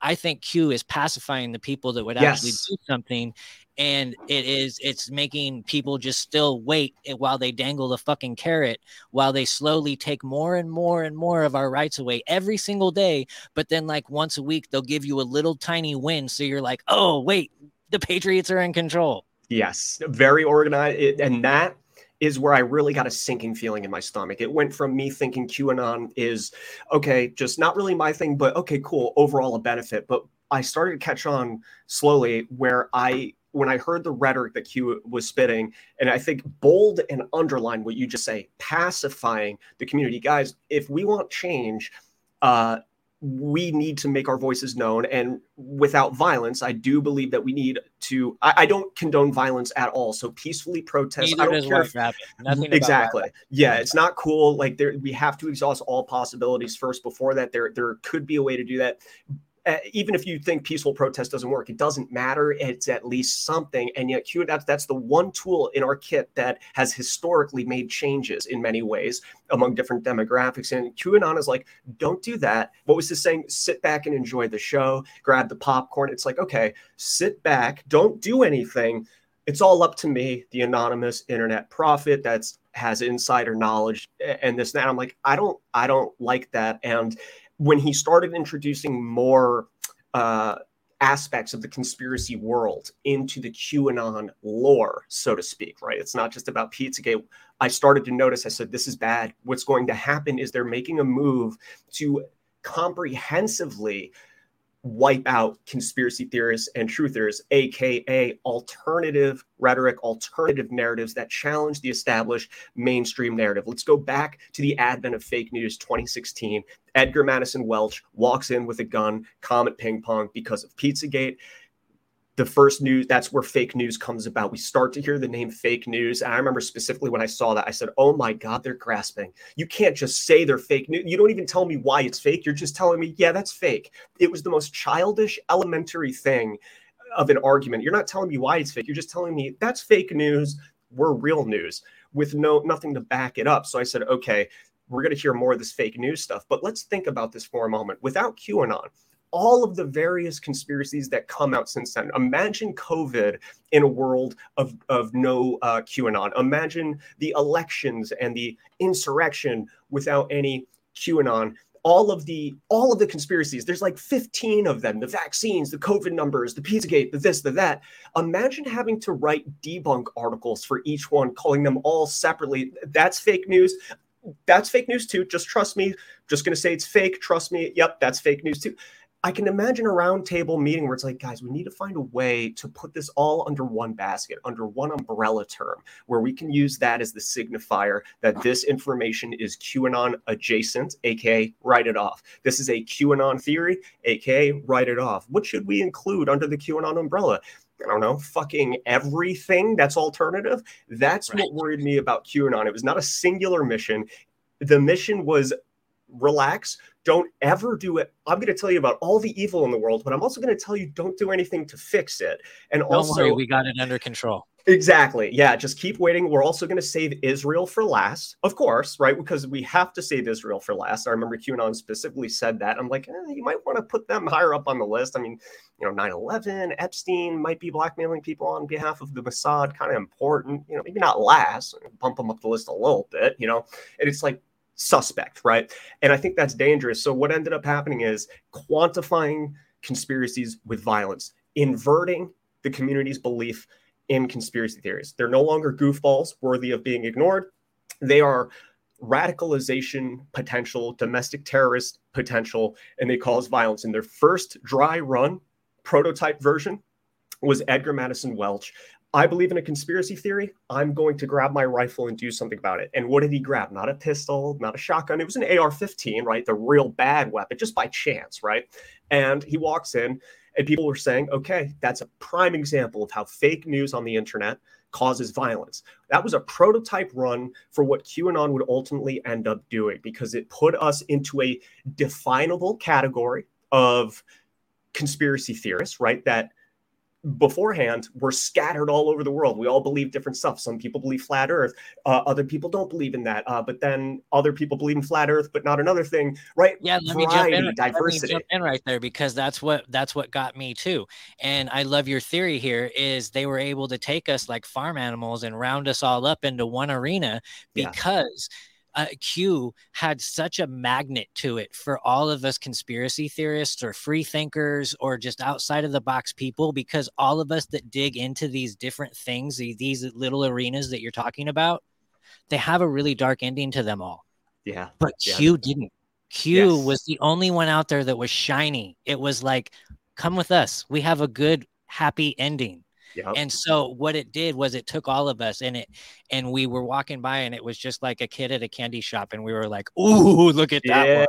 Some hope, optimism, hope you like just something to cling on to like, "Oh my god, this is amazing. If any of this is true, like holy shit, this would be historical. If if this is true can you imagine? And it's like why wouldn't you want to fight for that? You know especially in the early days of qanon why wouldn't i jump aboard this thing right? Like i don't know for sure what it is but they're saying this is a happy ending. There is evil in the world. We will prevail. There's a strike force embedded within the system of white hats actively subverting the attempts of an evil agenda, right? Which is kind of what we all hope and pray exists. How can you not jump on board with that? But what we did, even worse, uh, insult to injury, kicking us while we're down, we wrote our own demise in a way by actively hoping. And I'm not faulting anyone for it because I did the same thing. I was hoping that the, all of this was real cautiously staying away, but cautiously observing the updates on QAnon all the time, the new drops. Uh, you know, we wrote our own demise because through our hope, we allowed ourselves to fall into the trap they built for us, which is being okay with equating all conspiracy theories as equal and in the same bundle when in reality they're not. Some have more merit than others, more available evidence to back up than others. Even if those others are true, we don't have the real evidence to, to support that yet. QAnon said, no, it's all real. Let's all put it into this basket. And then the coverage started happening where they started to use QAnon as the calling card for any conspiracy theory in the media. We saw moments. Uh, do you remember the news stories from 2018, 2019 talking about uh, family member murdered his parents? uh, over QAnon conspiracy, thought they were lizards, right? And the media is always talking about, oh, okay, so all conspiracy theories must believe in reptilians. Okay, QAnon is conspiracy, so they're the same always. That was key because nobody would ever uh, fight back. The average person would never fight back against our demise because they have been tricked into believing, okay, everyone believes in reptilians. That's fucking stupid. Everyone believes in flat earth. That's fucking okay. Write it all off. And now no such thing as a legit conspiracy exists. And in fact, they conditioned us, Pavlovianly conditioned us into thinking not only is this all bullshit, but these people are dangerous. Look, Edgar Maddison Welch brought a gun in because they thought Hillary Clinton was drinking blood in a, at a pizza shop. This guy killed his parents because of QAnon conspiracy about reptilians. This other guy killed a, or he drove that truck into the dam and blocked the road or whatever, if you remember that story, because of QAnon. All of this shit. So I'm like, this is bad, guys. We've willingly walked into a digital trap where they've corralled us, where we willingly have allowed it uh, to make all conspiracy theories worthy of demonization, coupled with the constant bombardment of QAnon equals violence. This guy killed his dad, Edgar Maddison Welch. This guy had a standoff with police because of QAnon.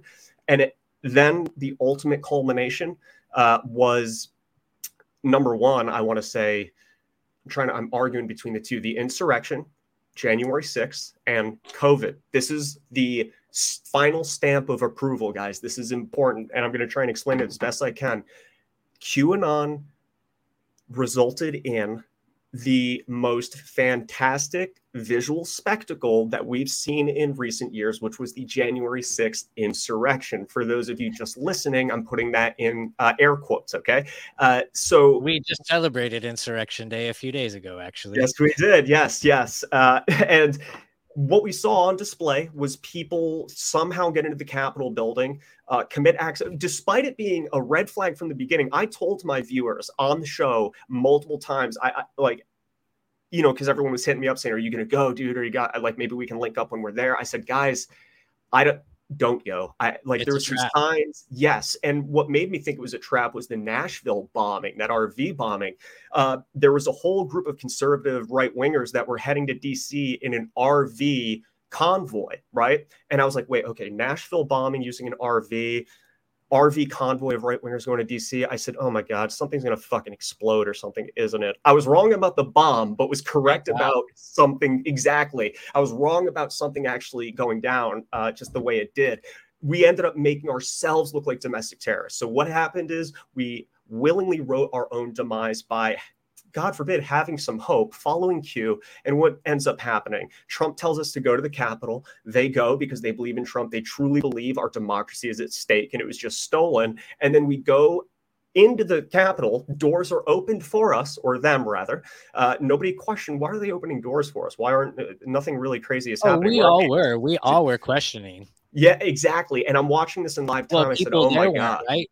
Because No, when, no. You're, when you're there it's different because you're caught up Exactly. in the heat of the moment and then you have these uh, you have these uh, three letter agencies that have their uh, agent provocateurs in the crowd who who rile up everybody and get them get them all going and then they're the ones that go in there and you know i didn't go but i know a bunch of people that were there personally Right. and uh and you know some people saw alex jones he was riling people i love alex jones Yep. but he was out there too. riling people up you know like uh, uh, i just that guy is his batting average is fucking incredible, but I still can't get over the fact of he was able to get into Bohemian Grove, film the cremation of care, and he's still fucking alive and talking about it. Yeah, yeah. There's uh, innumerable questions we can ask about Jones. I like him for reasons outside. I just like him. I like his guy. I think he's funny as shit. I just, I just like the guy. Sorry, not to apologize for it, even though I just did. I was being sarcastic. I like Alex Jones. There is uh, uh, several criticisms that you can levy against Alex Jones, and that, and I, yeah, when you're there, I don't blame anybody for doing uh, what they did, obviously outside of the violence, of course. But what we did was we walked into the Capitol. Uh, we didn't question how we were able to get in or why the police were just opening the gates for us and using likely uh, agent provocateurs um, to rile up the troops to really get people acting violent. Also, tack on a few deaths that, for whatever reason, say he was bludgeoned by an exting- a fire extinguisher, even though he didn't die there, he died like the next two days. Following that logic, we must From be an illness, must- by the way, too. It Exactly. nothing to do With anything that they said. Fo- yeah, following their logic, we would assume we'd have 50 police officers dead from the Floyd riots, just eh, it- which was 100 times more violent. So then now we have the ultimate image. That was the uh, final crescendo of turning us into domestic terrorists because now we as conspiracy and they had a mascot for it too. They had the they had the Q shaman. come on come on They you're had- gonna tell me he's one of us that, that's so fucking crazy to me is like yeah i want to stage a, a revolt and save our democracy and you know if i want people to understand our play and why we're doing this i'm going to dress up in this because people will totally look at me as trustworthy with that i just don't get it the optics were off nobody if you were truly trying to get people onto your side like we need to take the power back this is why we're doing this the shaman, Buffalo Shaman guy, isn't going to do it. And there's that famous image of them standing there, and he's like this with his buddies, and it's like all the cameramen are taking a, photos with it. I'm like, oh wow, that's a real dangerous terroristic activity right there. Hey, ISIS, stand right there. Don't cut his head off yet. Let me just get that. It's like, what the fuck are you talking about? If you were truly in a terroristic situation that stood any chance of actually overthrowing the government, you would you would get the hell out of there. As a media personality, what the hell are you doing in the middle of a crowd that you call terrorists? We're so dangerous, you shouldn't feel safe here, right? But there they are, perfect photo shoots, perfect figures to be the subject of those photo shoots.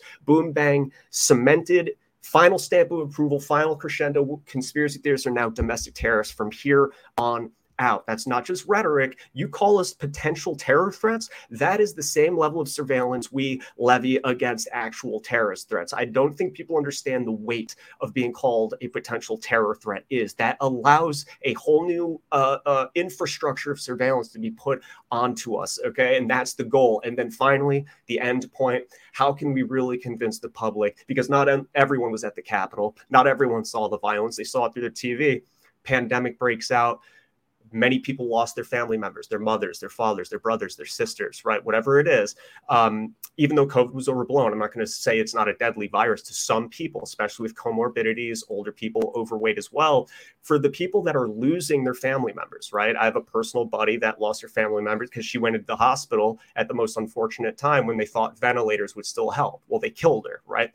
Now, imagine that happening across the country and all of those angry and sad people being told by the authorities, the authoritative sources, that conspiracy theorists and QAnon people are responsible for this because not only are they not masking, they're still going out in public, they're not abiding by the lockdown. And when the vaccine came out, they're not getting vaccinated. Your mother died because of them, your father died because of them. And that is quantifiable. Remember the articles that were coming out saying uh, in in the Midwest, all the red states have higher rates of deaths and lower rates of vaccination. So they were even making it partisan, saying, "See, you guys, look, all the blue states are all vaxxed up and they have less deaths, but look at those red states; they're not Right. They were vaxxed. saying They it's got- a pandemic of the unvaccinated. They were, they were drilling that into everybody's head. I, I Exactly. remember people doing mashups of how many different people were saying that. Between Yep. Joe Biden to every media mogul out there. Yep. Uh, yep.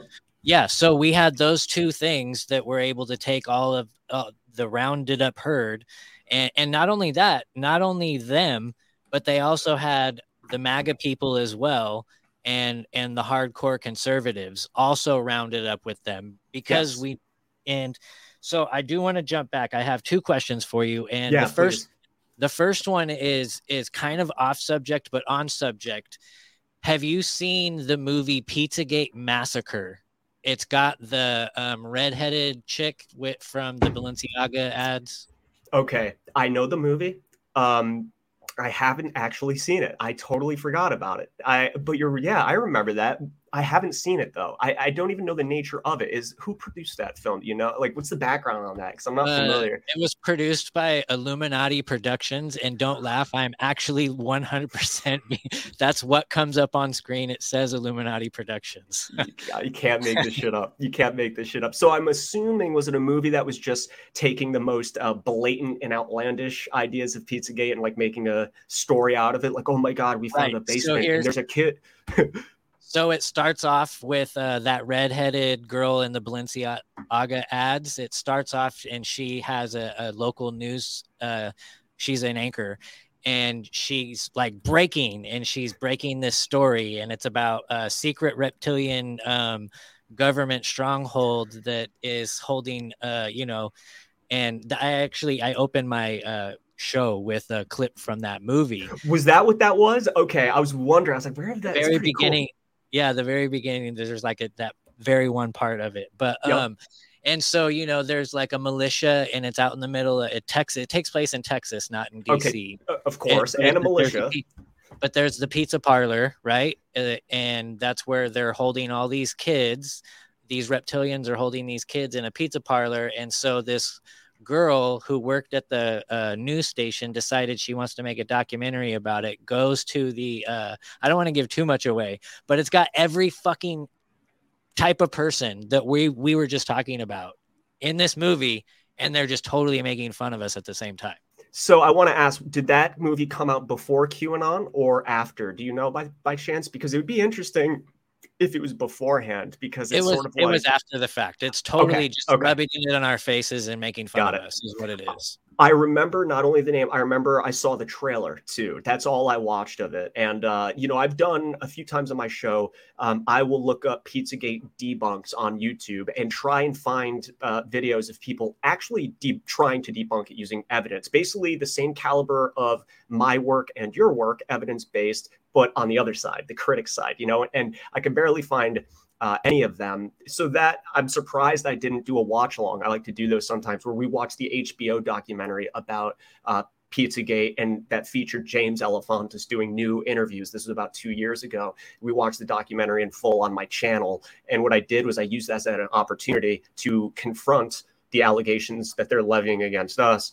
And, and refuting that using evidence, right? And um, shit, I'm kicking myself. I should have I should have done a watch along with that pizza the Pizzagate massacre. See, and that is the type. well you still back and- can you still Yeah, can exactly. it's, it's streaming on tubi so Really? I think I Yeah. might have to do that, man, because I, it's it's fun. It's it's a different take, right? And it's like it's laughable too, because you could tell that they somehow, despite having to spend hours on a script, they never once they managed to somehow avoid entirely reputable sources that make them go, huh?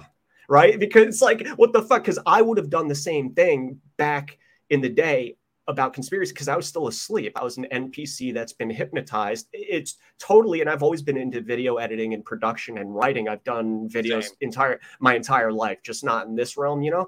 And me being kind of against conspiracies for the most part, I wouldn't have put it past myself to make a similar movie like that, making fun of reptilians and whatever. But I guarantee fucking to you that if I was thorough enough to try and understand what these theories are, how could you not run into something that makes you go, wait, hold on, how fake is this? Because that's what happened to me. I got pissed. What do you guys keep talking about Podesta and trafficking for? Sit down. This is stupid. Wait a moment. Oh, hold on. Wait a minute. You know what I'm saying? I have a funny story for you. So you were see you were not maybe you weren't an NPC. You just you just weren't fully awake yet because you were Yeah. thinking you just didn't realize you were. And I Exactly. and I have I have just recently ran into somebody who is doing the same thing. He's awake and he doesn't even realize that he is. Yeah. So I can't give out I'm not going to give out any names and Yeah, that's cool. there's a there's a host of a of a Raiders uh sh- uh, of a I almost said Oakland of a Las Vegas Raiders program and he was on there uh recently and he was pissed off and he was ranting about how the head coach and the owners of the Raiders were um were throw they threw the entire season so that they could scapegoat Derek Carr so that they can get Tom Brady for next season Mm. and I'm like, oh shit. I was like, so I reached out to him and I said, hey, would you like to come on the show? Because I've always wanted to talk about uh, conspiracies in based in sports, anyways. Yeah. Yup. And I was like, I was, would you like to come on the show and talk about all the conspiracy shit going on with the Raiders right now? And he was like, I'm not a conspiracy theorist, and my show ba- is based only in fact. And I don't think that would be a very good fit for me. It would hurt my brand. Right? And I'm like, Yeah. And so I wrote him back and I was like, I understand you don't want to hurt your brand, but just so you know, everything that you were saying on your show last night is a conspiracy. When two people conspire behind a closed door for the outcome of which is unknown to other people is a conspiracy. And I was like, have yourself a good day, sir. Thank you for Yeah. even writing me back because it is a big Yeah. show. I'm surprised he even wrote me back. So, Yeah, that was at least he reached back out to you. But doesn't it go to show you that this person just uh, got turned on to the same thing that you are aware of, right? This shenanigans in sports that can be labeled a conspiracy. And by the way, for these people that say I don't de- deal with conspiracy, I deal with facts. Uh, I'm sorry, is there not a legitimate charge that you could be charged with in a U.S. court of law called conspiracy? Is there does that is that not a thing? No, it is a thing. All it is is more than one person collaborating to commit a crime in secret. That's a conspiracy. And guess what? In order to convict, uh, charge and convict people for that, it's got to be based on evidence. And who's he to say? All respect, at least he reached out to you. He's seeing the same thing you are. But isn't it interesting the um, cognitive dissonance, the idea that what you think I'm just making this up?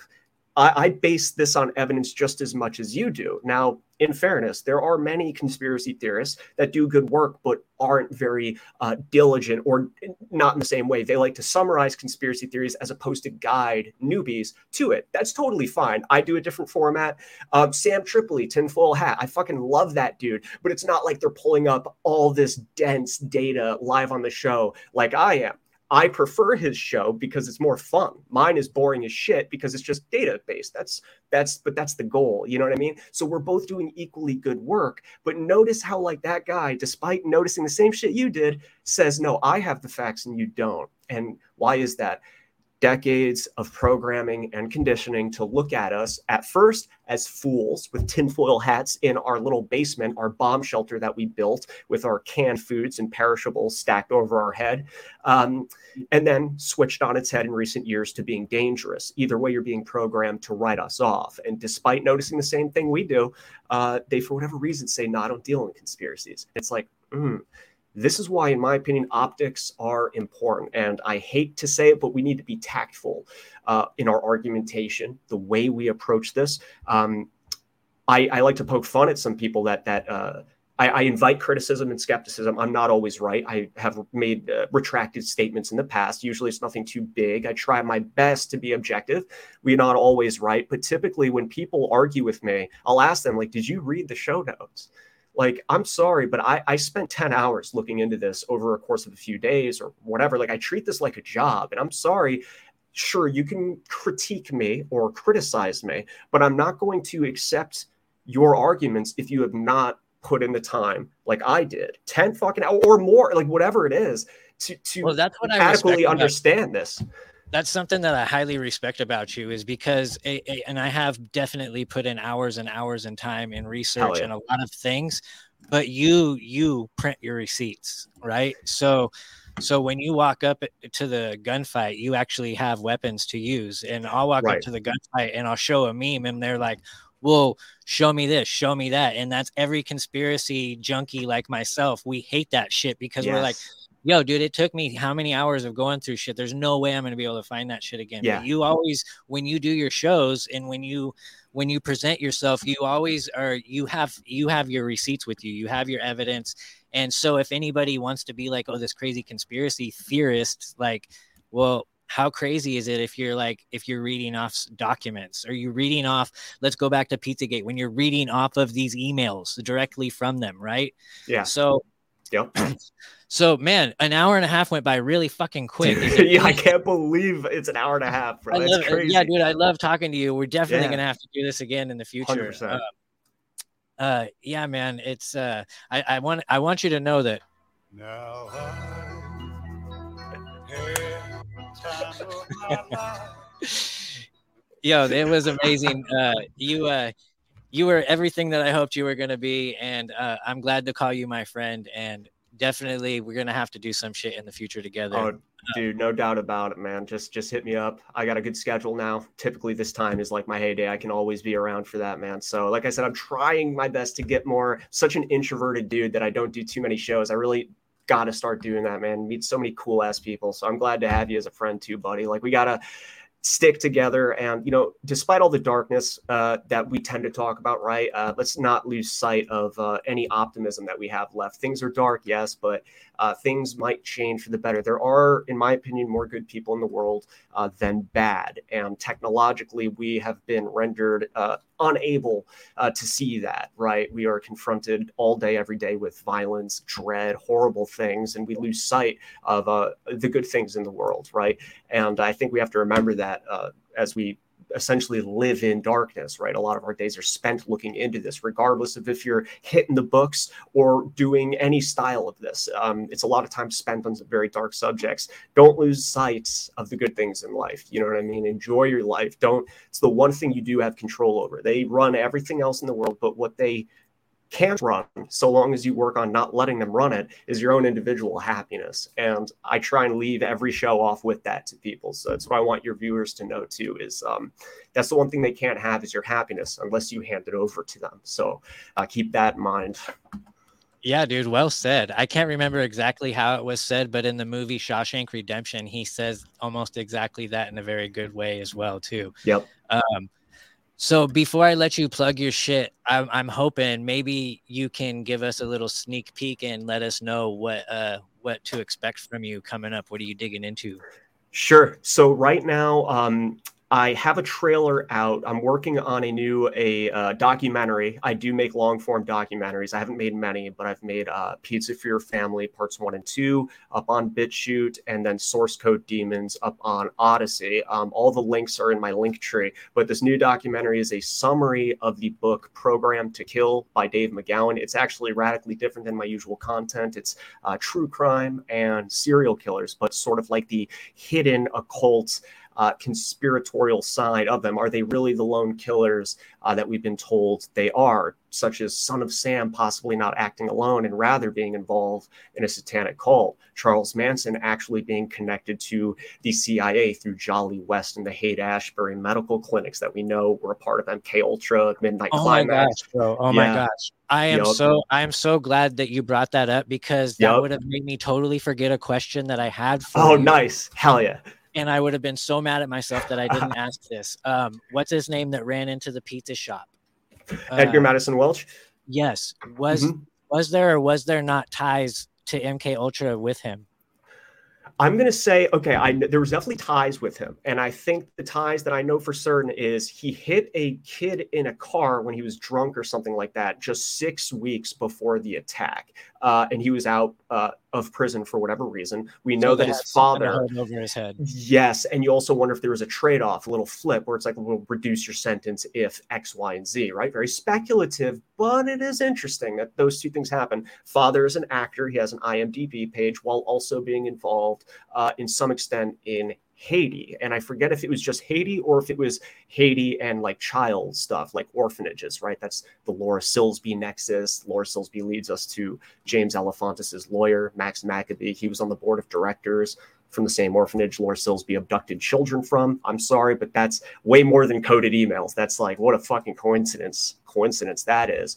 Um, MK Ultra, I'm not going to say for certain that it was, but I am confident that having lived through it myself from start to finish, that it was planned. I'll go out to say that I can't prove it, but that I, I think at the very least he was tasked with this to pretend to be a right wing conspiracy theorist that predated QAnon.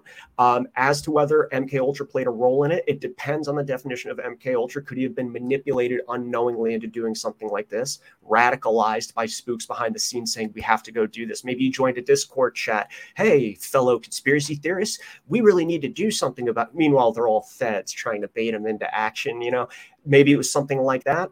I can't speak necessarily to say that he was MK ultra or mind controlled, but clearly he was programmed and conditioned in such a way to act out on the same information that tens of thousands, hundreds of thousands have and didn't act violently on. Yet he did. Is that a um, and the only thing he and the only thing that he actually shot and made contact with was evidence. Right? Yes, that's right. He fired a few rounds, one of which went through the door into the computer hard drive of Comet Ping Pong, which is interesting if you believe in that gentleman, Big Fish. He puts out a lot of good work. I believe he was Big Fish or someone like him that claimed to have accessed the hidden pages of Comet's website, which had a secret menu. Now, of course, without archive links or Wayback Machine Act, like whatever, all we have is screenshots, so we can't say for certain. In other words, if I wanted to fake that, I could do it easily.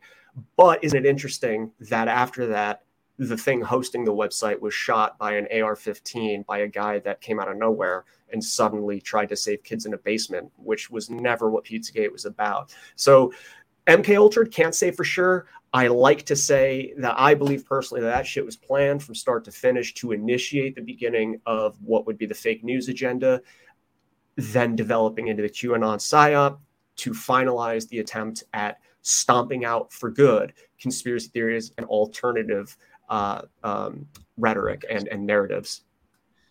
Awesome, brother. That yeah. I'm sorry to jump so far back when you were no, dude, not at all. New, when you were talking about your new uh, documentary that you're. Oh yeah, uh, no, totally good, dude. No, I'm glad you remembered it. But yeah, new documentary, True Crime. It's a summary of Programmed to Kill by Dave McGowan. I highly suggest you guys read that book. I do have very long lectures on Rokfin and BitChute where I lecture through the book. Um, they're like two hours each where I'm literally taking chapters and summarizing what he did. But this is going to be more cinematic probably way better editing wise than Pizza for Your Family. I'm like a minimalist editor. This is way better. Uh, I have a trailer up on YouTube and the alt platforms now. It's going to bleed more in from not just a summary, but it's also going to be my own research. We're going to tie the pedophilia rings into it. People tend to look at uh, sex trafficking and pedophilia and serial killers as two separate, isolated things. They are not we're going to tie those together and understand that the story of serial killers is likely far more uh, far more complex than we could ever imagine. The selling of snuff films on on uh, black marketplaces. Richard Ramirez, the Night Stalker, he was a young guy, broke into homes and bludgeoned people to death. Interestingly, he followed the same pattern as the CIA assassination handbook, aka small caliber rounds only, weapons of opportunity that you can find at the crime scene. He was mentored by an older cousin who was uh, in the Vietnam War and was a member of the Phoenix program, which was a giant kill squad to spread terror and demoralize the Viet Cong. He showed Richard Ramirez photos of him posing with the bodies. That guy comes home. He trains Richard Ramirez to then go out and start killing in the same way the CIA does assassinations. And in the end with uh, Richard Ramirez, like just those details, right? It's things like that that you don't expect. And he said he eventually wanted to start doing snuff films because, quote, there's a market for that. How would a young man know about a snuff film market? And let me ask you this Do you think the average guy is buying snuff films? That's expensive, expensive shit. Your average you person know, is not buying snuff films. Do you know about the Laurel Canyon uh, movie theaters or the movie sets? Yeah, okay. Uh, actually the biggest movie sets in California? Not the specifics, but Laurel Canyon is going to focus heavily, heavily, heavily in, into this. Which what are the movie sets though about? I know there's like Lookout Mountain that was like a giant military yes. base of shit used for propaganda filming and stuff. Yeah, well, they're they're actually. Um, it, so I have a friend, Julia. She has a show called Cosmic Peach, and she mm. has either a two or three really deep dive into that whole thing where she started out with the Laurel Canyon conspiracy and it led into a huge rabbit hole that she blew my fucking mind where like all these snuff films were made uh thousands of films were made at this place and and no, nobody has you can't there's no trace of them. I Uh, believe it. just crazy crazy stuff. I'm gonna have to get you in touch with her. You guys would totally feed off of each other Yeah, I'd love that. I'd love that for sure. I was just I'm I'm trying to remember all these names that you brought up because I want to I want to find some new because as much as I make videos, I don't really watch too many different people. There's like a few like you, Jay Dyer, Jason Bermas, and then that's basically it. Last American Vagabond, but um, yeah, I, I gotta get in touch with some more people and broaden the network here so we can uh, you know we got to stay tight and involved with each other and bounce ideas off each other if we ever ever want to succeed. But yeah anyone listening the laurel canyon shit look into it. It's crazy. The serial killer stuff comes out of that. There's a reason uh, you know the hippie movement cia co-opted and from there a monster was born and it didn't stay in california for forever. It crawled out of the laurel canyon and uh, serial killers went on their rampage for 20 years and then just suddenly disappear. When's the last time you heard of a fucking serial killer? they, they're not around anymore. Why is that? Why they just come out of nowhere? Hmm. uh You know- his name is anthony fauci and bill Yeah, yeah, exactly. Yeah, they changed their style. Now they're actually just uh, uh, members of like the the great pillars of our society, like the World Health Organization and think tanks and shit. Unbelievable. Dude, you are everything that I hoped you would be. So thank you so much. Everybody listening or watching this. Oh, actually, if you're listening to this and you're used to listening, and then tomorrow the video is going to come out and you go to Rumble, you're going to be disappointed. Get your butt over to Rokfin, and that's where the new home is going to be. And you can watch the video over there at Rokfin. Um, other than that, guys, I you know the 80s music it like is like my feel good music. So this mm-hmm. morning I was listening to a little bit of 80s music and a Billy Joel song came on and I was listening to the lyrics of it and I was like, man, there's a lot more to this song than I ever realized. And so I threw a little it not the best video editing ever, but you guys can check out this. I'm going to end this show with this song from Billy Joel. So something a little different than I usually end it with. But guys, Memory Hold, dude, thank you so much for coming and blessing White Rabbit and everybody listening and watching. Keep digging down those rabbit holes.